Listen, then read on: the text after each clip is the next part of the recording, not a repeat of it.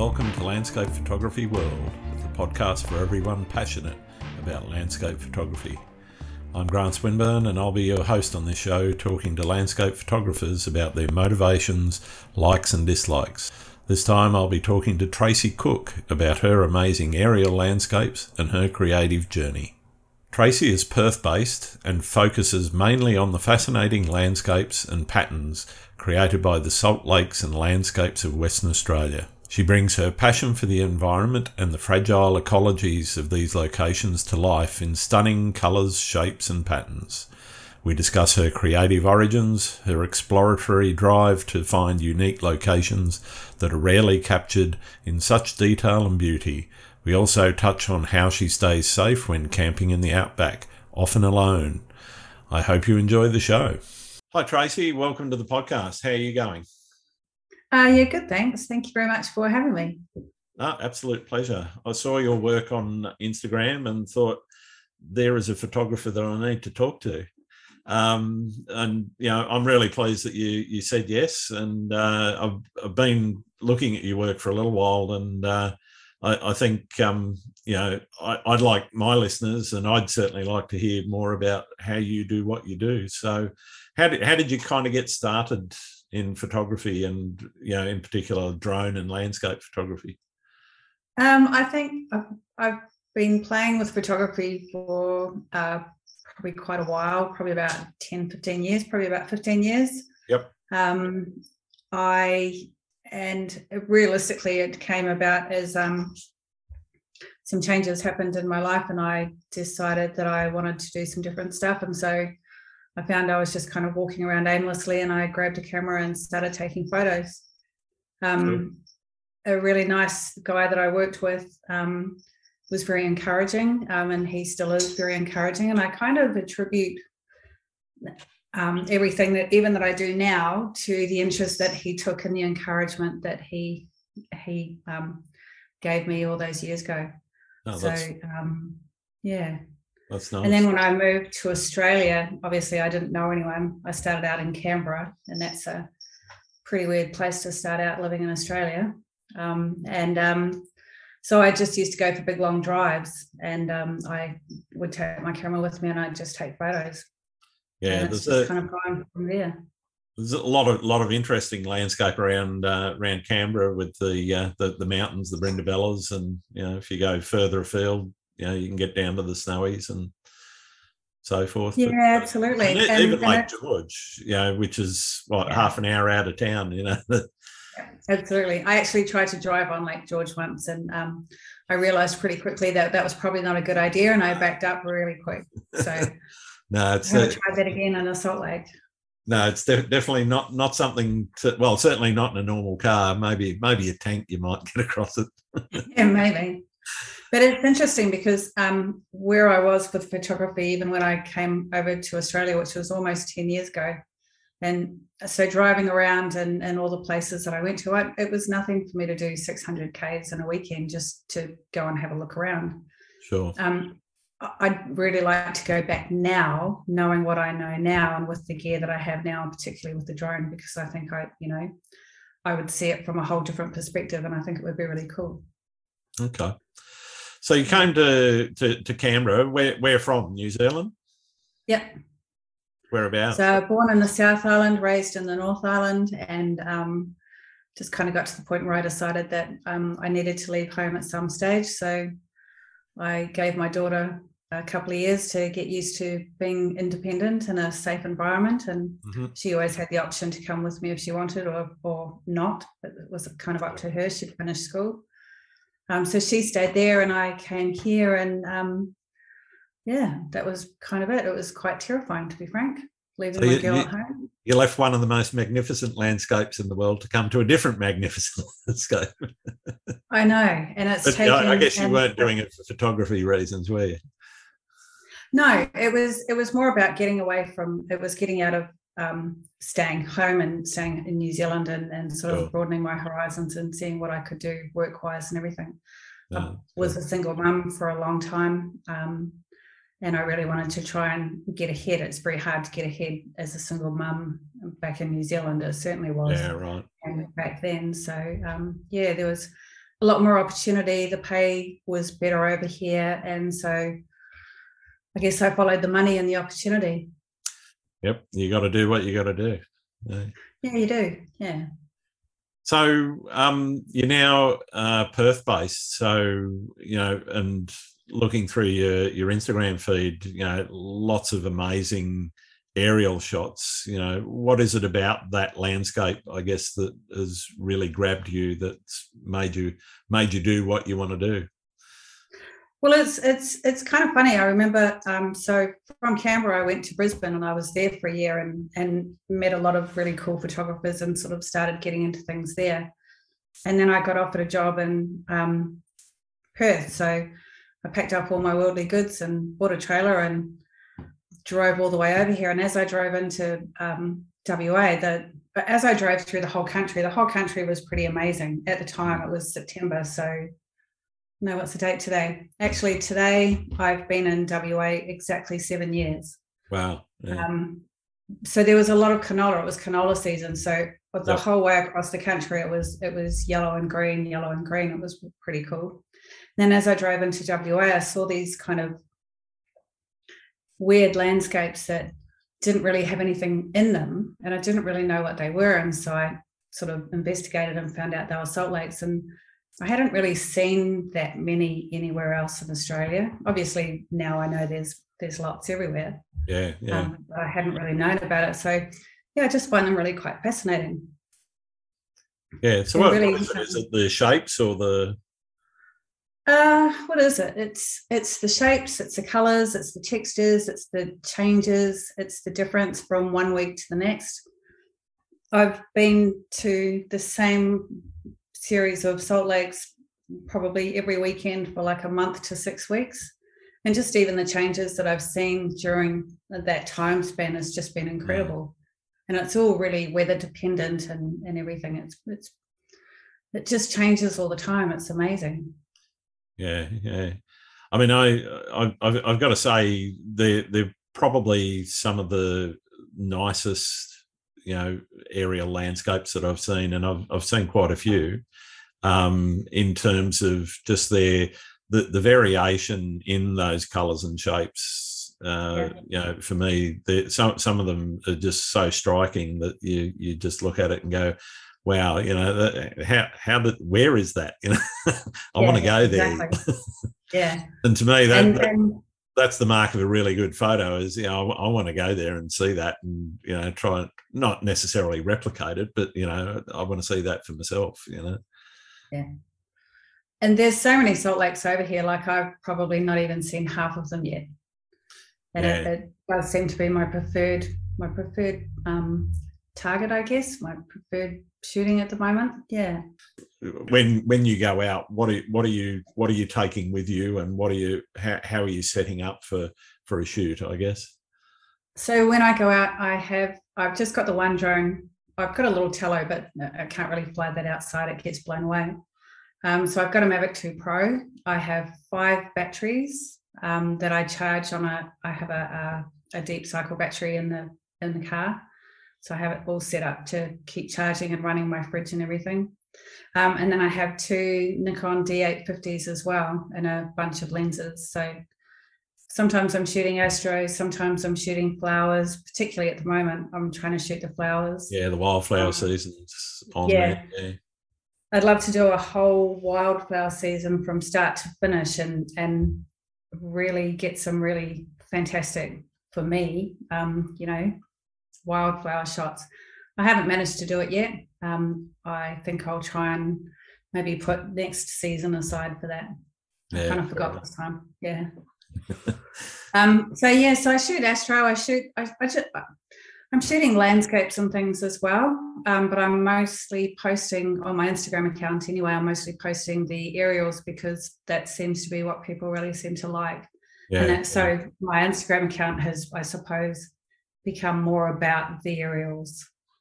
Um, and it's it's I'm shooting with a drone simply because I can't afford to go up in a plane all the time.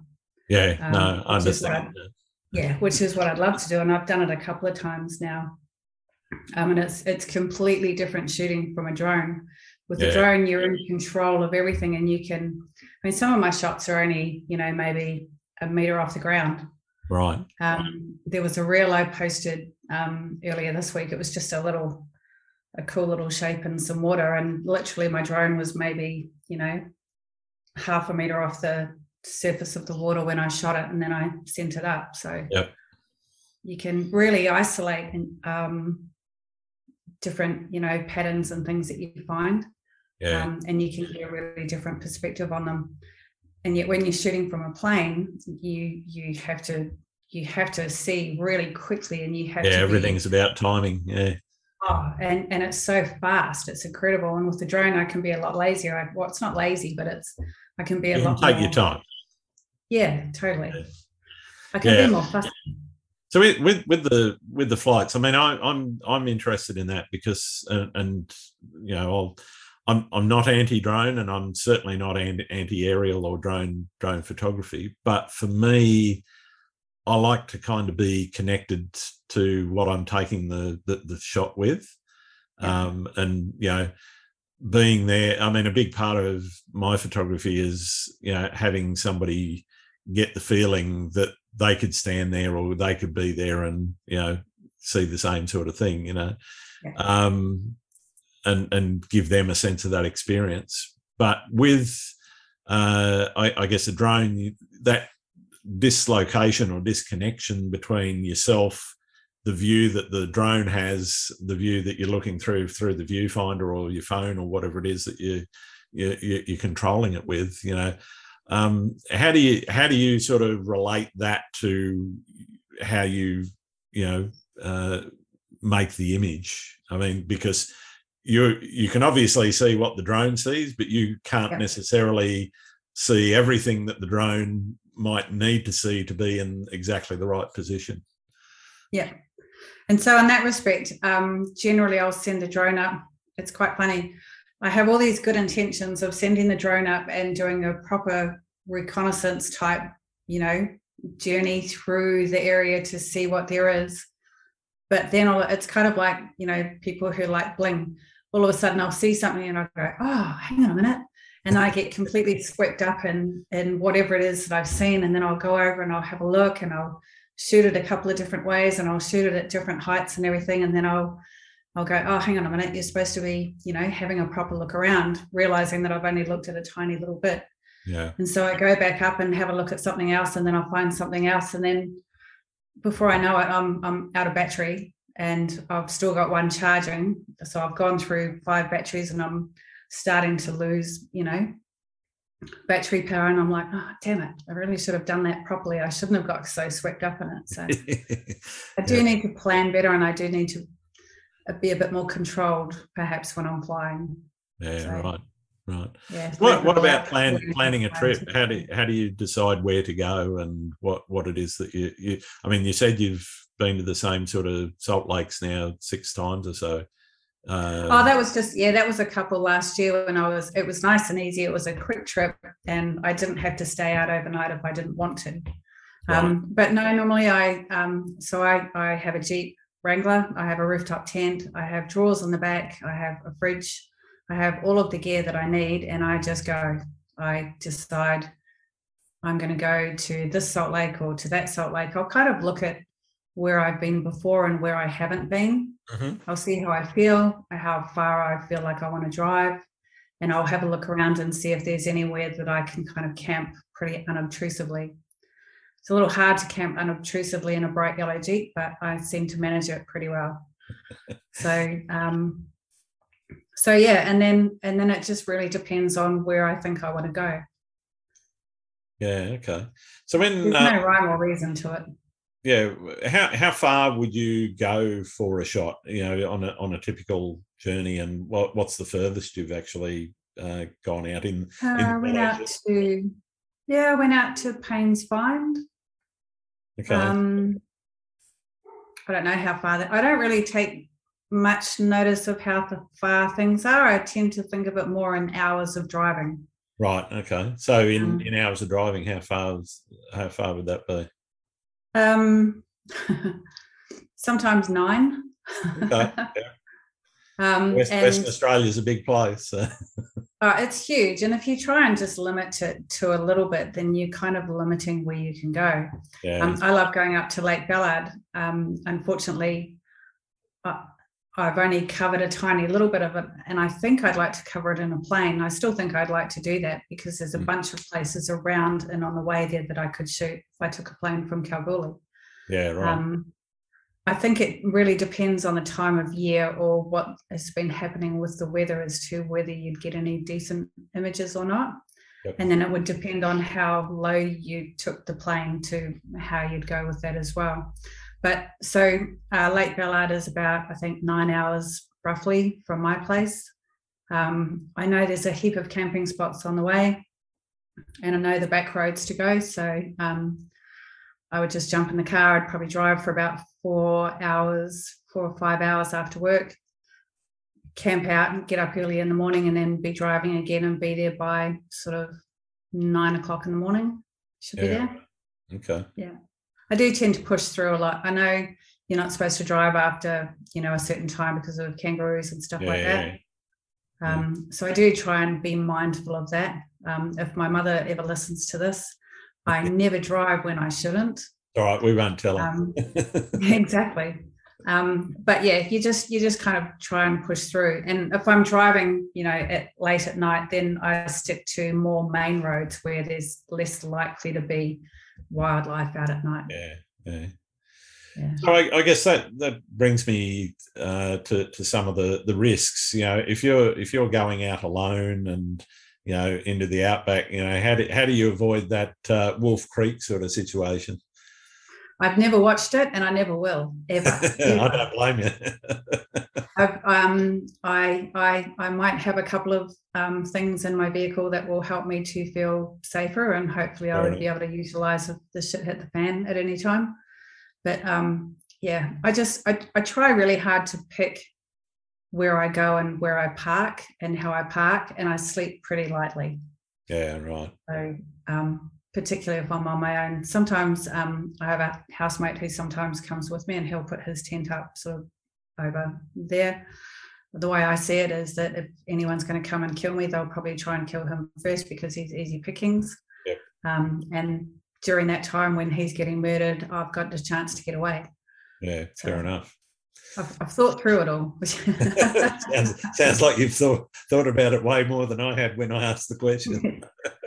well, yeah, I mean, it's it's it, it does uh, it it- is it- scary. It can be yeah, I scary. mean, it, it's unfortunately a reality of you know the, the the the place where we live. You know, if you're yeah. you're out in a remote location in the middle of the night, and you know you, you don't hear a car pull up, but it pulls up, and somebody gets out, you you really want to know who it is and why they're there. Yeah, absolutely. So you sleep light, you sleep, you know, with something in your hand, and you know exactly what you need to do if you need to to to get the heck out of Dodge really fast. So what what about the wildlife? You know, overseas listeners will be saying, oh, "What about snakes? What about spiders? What about scorpions and dingoes and what whatever else?"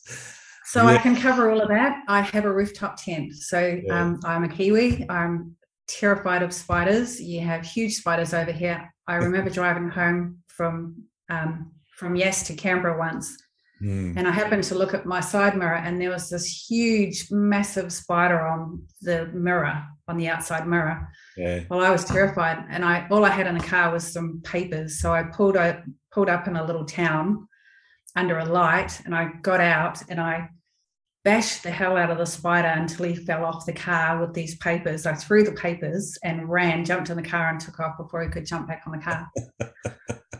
So, yeah, yeah. I haven't. I've, look, I've I've not seen. I've been in Australia nearly ten years. I've seen maybe three snakes, um, and those two of those were on the road crossing the road. Yep. Um, and one of them was taking off into some bushes further up.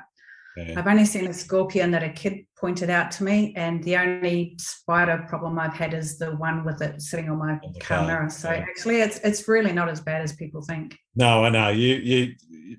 It is interesting talking to. I mean, I, I've got a um, uh, a- sister-in-law from the UK, and she she was originally terrified of coming out here even for a holiday.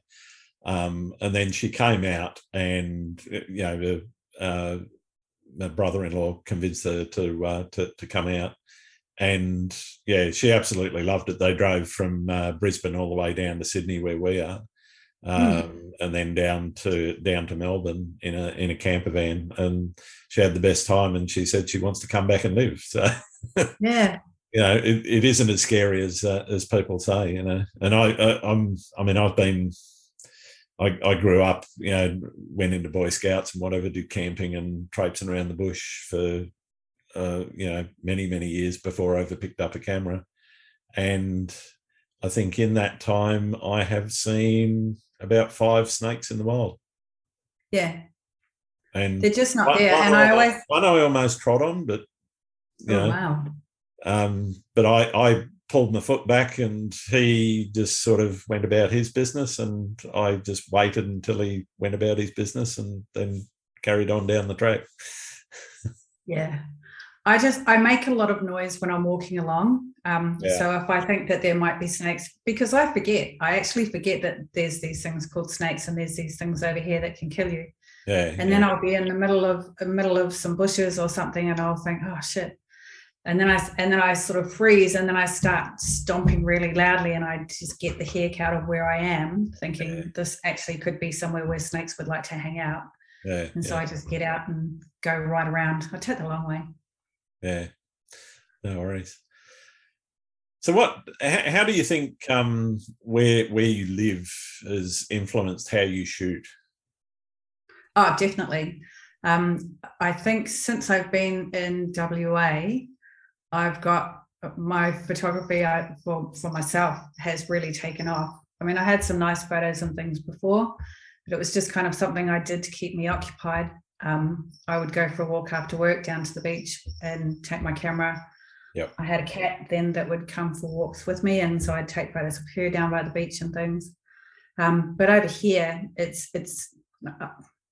I have an ISO monitor. I have um, two big, huge, heavy DSLRs, um, the drone, and everything. And I love to use my gear. So yeah. whenever I can, at one stage, I thought I might want to do weddings and things like that. I've done a couple of weddings. Uh, to be honest, I'm more of an introvert. Um, and so going out into the bush or going out around Salt Lakes or wherever on my own is actually really easy for me. And it's far less stressful than being around a whole lot of people and trying to herd cats and, you know, highly stressed out cats at the same time. Yeah, so it's nice to do it. I've done, I did one for um, a good friend and I did one for my auntie back home. Um, so I think if it, I would do that kind of work if it was on that kind of a basis, but I wouldn't do it commercially. I would do my head in. Yeah. My I take my hat off to people who do wedding photography and stuff. I'm, they must I'm be mad, but they're they're very good. People that do commercial and uh, you know sort of portraits and, and weddings and whatever and you know particularly people that do baby shots and whatever i, I really admire in terms of their resilience. So I, I certainly couldn't do it. I, I, don't have the patience personally. Um, mm. And I, I, like the fact that landscape doesn't, um, you know, talk back, doesn't ask you questions, doesn't move when you don't want it to, you know, yeah. often. doesn't blink. And it's, it's blink. just there and it's just easy. Then it doesn't complain about the result when you give it to Exactly. Yeah, exactly. Uh, I haven't had that, but like, but like I said, I haven't done any commercial stuff, so I think I've been okay so far. Yeah. Um, I would like to do some portrait work, um, but I'd like to do it where it was able to have some. And I know portrait photographers and, and portrait work has meaning for the people who are shooting it and everything like that. Yeah. Um, uh, I'd, I'd quite like to do some work um, with um, I don't know with domestic violence survivors and things like yep. that. What that would look like or how to get into that, I'm I'm not entirely sure. Um, so it just kind of sits at the back of my head that that's something that I'd like to yeah, get into at some yeah. stage. So I do do some, you know, practice doing some portraits and things like that. But um, yeah, I'd like to do something where I, where it wasn't necessarily for money, but it was it was to help people and to give them a, a better sense of themselves or to help improve their their own view of themselves and and how the the world sees them kind of Mm. thing you know Absolutely, yeah. For people that don't un, uh, or don't know the area uh, around Perth and Western Australia, you know, obviously people have this uh, notion of what the the outback is is like. How how would you describe, um, you know, the areas that you go and shoot, and how you know what what what would be the the, the things that people visiting those locations should be on the lookout for? Uh, they're very dusty. Uh, the dust is very red and it does get everywhere. Yeah. um, i prefer i prefer shooting sort of in the winter time because there's less flies around. Um, if you're going to go out to those places um, anytime probably after i don't know probably getting into october the flies are going to start to come so when when i do fly in the summer i have a long sleeved really light shirt on I'll Mhm. have some barley pants and stuff on, and then I've got fingerless gloves um, that, that are UV protection for my hands, but also they stop the flies crawling on me and stuff. I can't fly with a fly net on because it obscures my vision. So I just kind of had to go into this kind of almost semi zen sort of state to try and ignore the flies as much as possible. So, um, but they do get hot. You just need to make sure that you have lots of water um, and that you are prepared. gets cold at night, so having warm things and cool things and things to protect you from the sun and stuff are really important. Yeah, cool.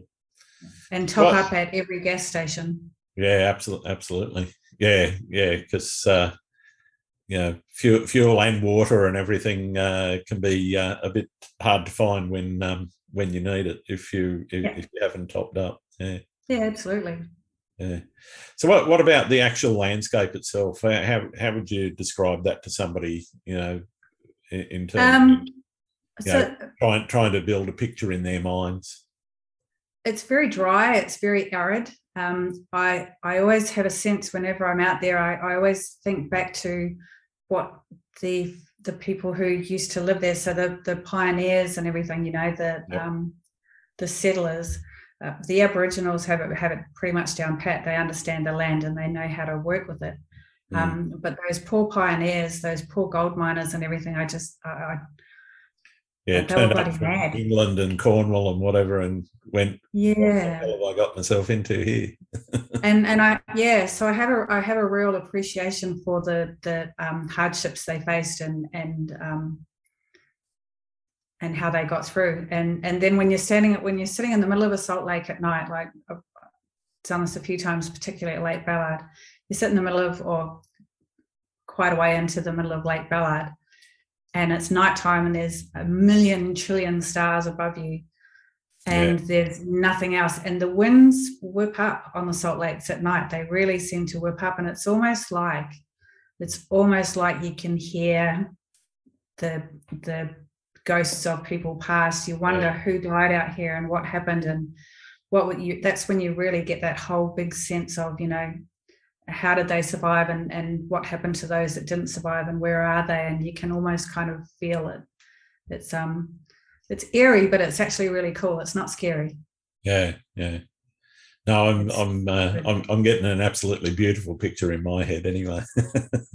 The colors are just amazing. Like you drive over a hill and you don't really see them when you're standing on the ground, but when you send the drone up even just a little bit, the colors and and even on the Nullarbor, I know so many people who have driven across the Nullarbor and they say, "Oh, it's so boring. It's a really horrible place." Uh, you know what? I could happily spend a week to two weeks out there exploring. Yeah. It's just amazing. And when you send, when you're looking at it from um, a higher perspective, the higher you go, the the color changes and becomes Yep. more intense. And depending on the time of day, depending on what the light's like and everything like that, you just get some incredible, incredible, amazing vistas. It's just it's it's amazing. It's just Yeah. beautiful. It really is. have you, in in talking about the Nullarbor, have you explored any of the uh, the sinkholes and you know sort of No, not not, yet. not so much no. the caves themselves because you you kind of really want to be a, a, a you know very skilled spelunker to uh, to, to get into those but um yeah I, I i have seen some fascinating drone shots uh, in and around some of the areas there with the with the sinkholes and uh, yeah, cool. Yeah, I mean, once we get past, suppose another thing to put on your list. well, yeah, I know. I've got a long list. Once, but definitely, I want to go back to the Nullarbor because um, I the first um, plane that I shot from was at Lake Eyre, and um, uh, someone who I whose work I really admire and whose whose aerial photography I first saw, and I thought, wow, that's incredible. Um, and then when drones came out, I thought, well, I wonder if I can do something nowhere near that level, but yeah. sort of, you know, start to have a look at that stuff. And um, anyway, he said to me one day, um, I ran into him at a at a photography thing, and he he said, I said to him, I said, you know, you inspired me with your um, aerial images, and I went out and I bought a drone and sent the drone up, and God knows what he thought when I said that. It was quite thinking back on it. I thought it was quite funny, and he said he said go up in a plane. He said I challenge you to go up in a plane, and I thought right. So I saved up and went over to Lake Eyre and um, flew over that, and it was it just blew my mind. It was just the most amazing thing. Mm. And then coming back, um, we stopped along the Nullarbor. There's a little there was a little town called Cook, and I'd I'd read about it in a Qantas magazine years ago, and I thought, well, there's a little town called Cook. My last name's Cook. I should probably go there.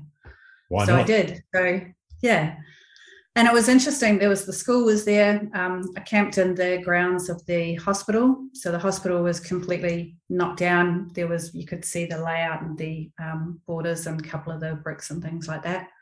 And I just camped in the camp in the um, car park, and the old school was there. There was um, and there was quite a bit of history. It's still it's still part of the transnational whatever rail um, yep. that goes through. Yep.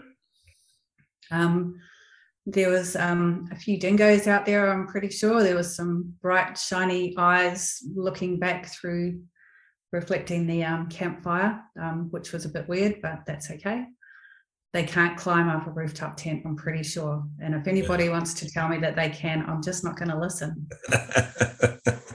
so yeah. so yeah and it was just and then um, flying the drone sort of out from there and stuff and just sending it up and looking at the colors of the nullarbor and stuff it's just it's just beautiful uh, yeah. you know you can go out there and do macro and everything there's there's so much to explore it's just amazing yeah i mean it, it, looking at your images in particular i I, I don't think I ever realized how many shades of red and brown and orange there actually are.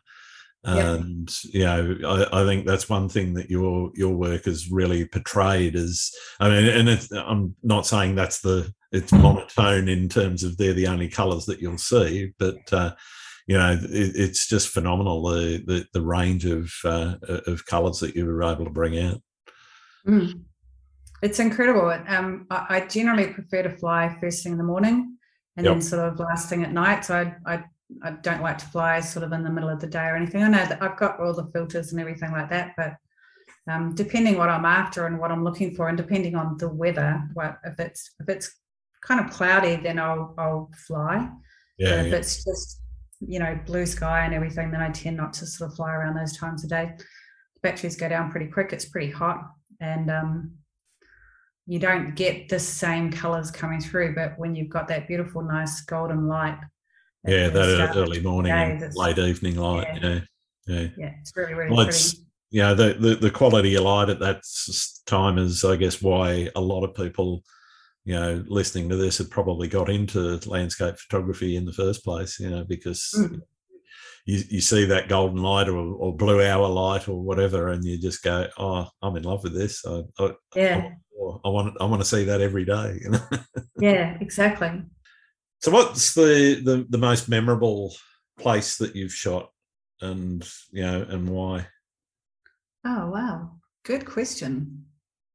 I don't know. There's the pinks of of of the lakes in Cranbrook. There's the the gorgeous greens of the ocean, the bluey greens of the ocean. There's the beautiful deep reds and the pale reds and the pinks and everything of of and of you know sort of the outbackish more, more regional areas i don't know actually I, I love i love going out into the um, and it's kind of weird because i wasn't brought up in the country but i love going out into the wheat belt and, and particularly when the um, crops are in and they're growing because you get all those different beautiful colors. In fact, I was playing with a photo earlier today of a wheat field. Yeah, yeah. Um, I just did a bit of um, ICM motion on.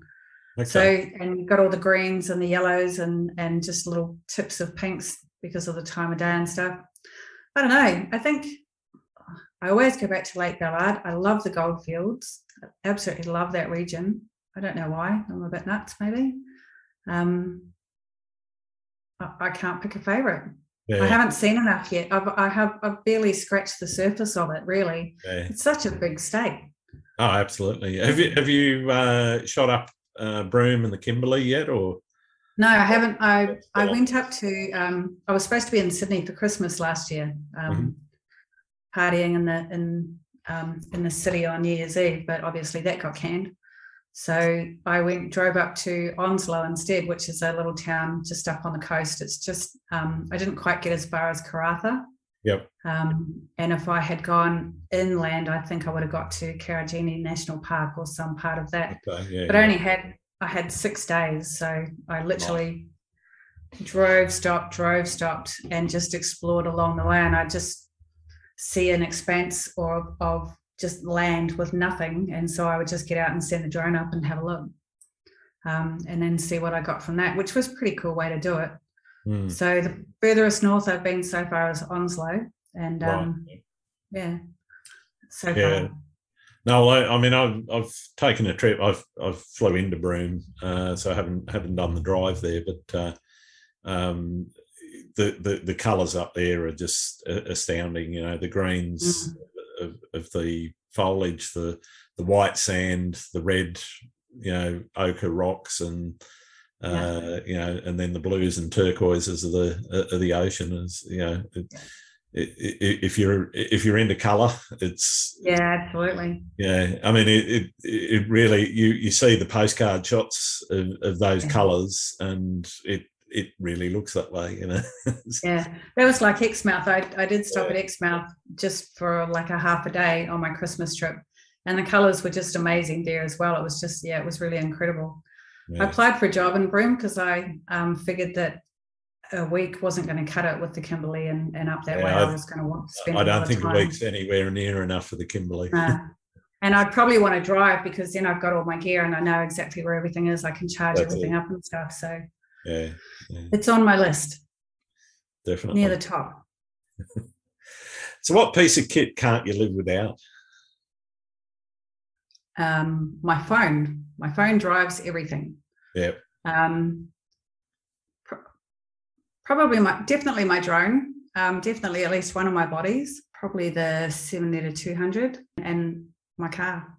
Those Yeah, are the things that I need. Can't get around without that, I guess. Yeah. I can't get no, I can't get to where I want to go without that. Definitely. I certainly probably couldn't get to most of those spots in a normal car Yeah. um, because I, I like to go where other people kind of don't go. I don't tend to want to go to, I don't tend to want to go where other people have been shooting from and shoot those same kind of images, even from my own perspective. I like to try and go somewhere different. yeah, get get something unique. Yeah. Yeah. Yeah, cool. So, what Yeah. tips would you have for somebody that wanted to get into the the sort of aerial photography that you you you do? Um, I'd tell them to get a drone and then I would tell them to fly it. I would tell them not to worry about crashing it. I would tell them not to worry about um, it falling into the water um, at all because chances of that happening are pretty slim. As long as you look after your gear, as long as you look after your drone, and as long as you fly it responsibly. So I have my um, remote pilot's license for the drone. Um, and I've had that for three years now, and I felt it was really important to get that, to go through the training and, and to do that. One, so that I'm legit, um, and so that if I wanted to, if I chose to try and get permission to fly somewhere, then it would be a lot easier than someone who didn't have it. Yeah, And I'd much rather fly properly and know what I'm doing and know, you know, sort of how to handle different weather patterns and things that came up and, and you know, what what the potential issues would be and stuff like that. So I would just tell them to get out there and fly and to practice and to but to go out of town a little bit and to sit down, find a paddock or something and sit down and just practice and practice and practice until they felt really comfortable with it. And then to enjoy it. Yeah, cool. yeah. Yeah, I think I think that's a, that that's a really important part, particularly what you touched on in terms of you know getting your, your pilot's license here in Australia. Anyway, I'm you know mm-hmm. I, I, can't talk to the, the the rules and regulations overseas, but uh, CASA certainly takes a, a, dim view of people uh, just flying the, their drones around willy nilly. And I know national parks aren't uh, ter- terribly impressed, and um, you know there's certain parks that actually ban them entirely. Yeah. Um, and uh, the only way that you can use them is if you get you know special permission and so forth and as you say without that qualification of the pilot's license they're very unlikely to give you any kind of shot at uh, you know get, getting going somewhere that you, you know, getting a permit that you you, you normally yeah. couldn't go yeah yeah and that's not to say that getting the pilot's license is, is essential for anyone who wants to fly a drone because i know there's lots of people there's some big names who fly drones even over here in WA that um, and get some beautiful, amazing shots. And I'm pretty sure that they're still they're not being idiots with it or anything like that. So yeah. it's about being responsible and it's about knowing what you can and can't do, Absolutely. what you should and shouldn't do, being respectful of people and property and things like that. I tend not to fly around town really at all.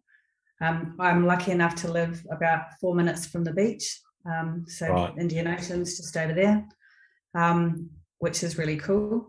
Um, and so I can take the drone down and I can just fly it along there as much as I want to. Um, there's not a lot of people up this end where I live. Yep. So I'm not flying it over people. And I'm always really careful if I do see people around and I want to fly the drone or anything, I'll always say to them, hey, look, I'm just going to fly my drone around here. I won't be taking photos of you, da da da. And I'll just sort of make sure that they're aware of it and they're okay with it and yeah. I haven't had anyone haven't had anyone get um, sort of grumpy or aggressive or anything at all. Yeah, yeah. You don't you don't want to be that person either. You know that you know people no. are ringing the council or you know. Yeah. uh, yeah, I don't. Yeah, I just, I just, I just prefer to, um, you know, just go and do my thing and and do no harm to anyone and have nobody do any harm to me. I guess. Yeah, no, that's words to live by. yeah, yeah, just stay out of trouble. Yeah, yeah. So I guess um, one one of the other things I wanted to talk to you about is uh, you know I guess the the environmental responsibility. You know, going out camping.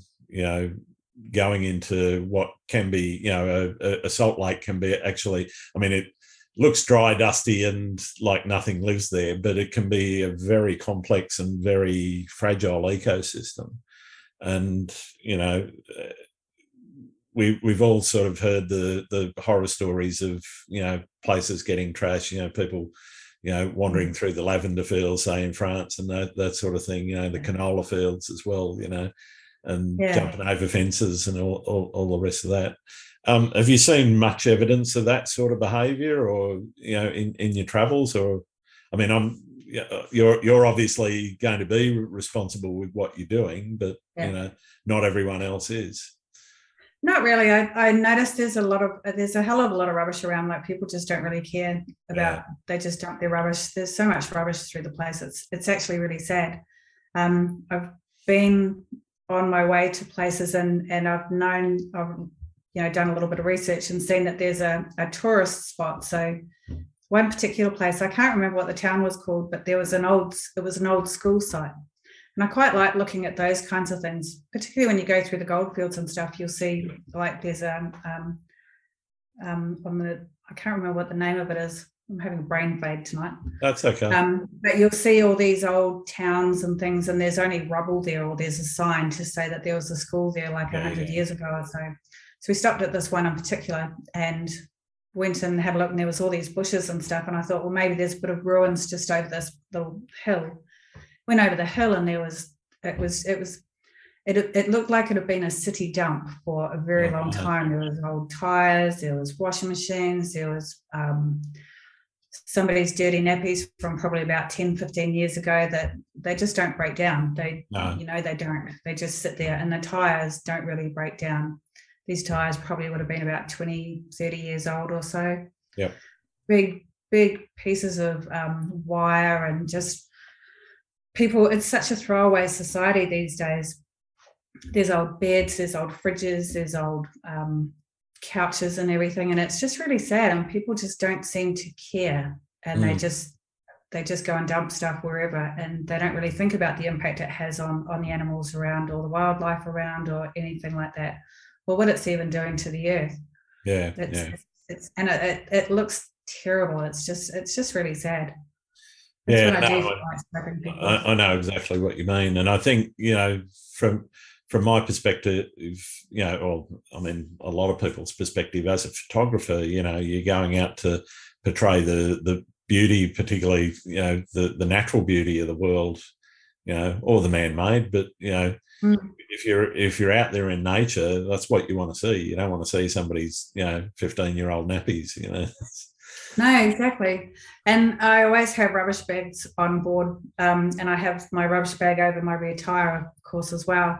So I do often stop and just pick up all the rubbish that's around, just to try and just because it, it just it's just horrible, you know.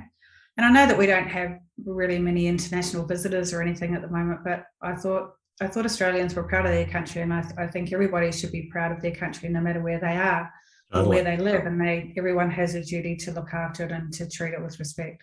Yeah. And um, I'd like them to do that. Yeah. Is there any and particular... get a spade, you know? Sorry.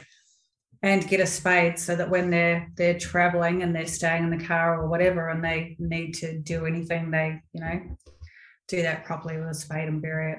Yeah. No. Totally. Um, are there any photographers that you go to for advice?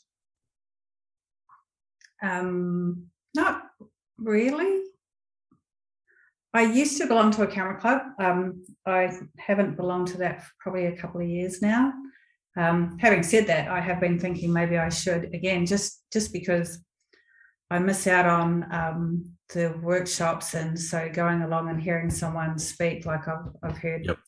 a number of people speak over here, like Steve Wise is a fantastic um, portrait photographer um, Tony Hewitt for aerial photography. Mm. Um, I did a, a, aerial masterclass with him earlier this year.